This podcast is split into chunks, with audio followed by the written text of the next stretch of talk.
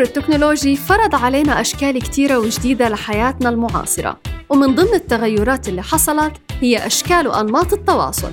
فاليوم مواقع التواصل الاجتماعي هي المسيطرة. فلما تصير مناسبة بتلاقي كل الناس نزلت أخبارها وأفراحها وأتراحها كمان.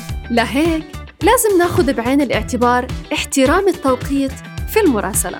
بحيث إنها ما تكون في الصباح الباكر ولا بمنتصف الليل حتى لو الشخص ظاهر لنا نشط حالياً. وفي حالة التواصل والشخص ما رد لانشغاله بأمر ما فمن اللباقة ما نستمر بإرسال الرسائل أو نزعجه بتكرار الاتصال. وخلونا ناخد بعين الاعتبار إنه الشخص النشط مش بالضرورة متاح للرد حالياً. فأتركوا الرسائل لحين ما يسمح وقته بالرد والتمسوا لبعض الأعذار وأحسنوا الظن.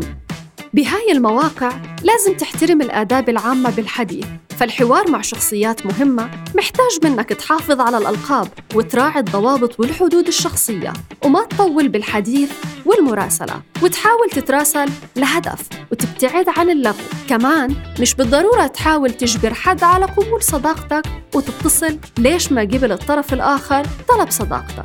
منشور أي شخص بيعبر عنه فقط. فما في داعي للنقد اللاذع وتسفيه وتقليل قيمة اللي بيخالفوا آرائنا ومعتقداتنا. وبالختام لا تضيعوا الواقع بهاي المواقع ولا تضيعوا حياتكم بشاشة صغيرة. مارسوا حياتكم مع أحبابكم قبل فوات الأوان. إلى اللقاء.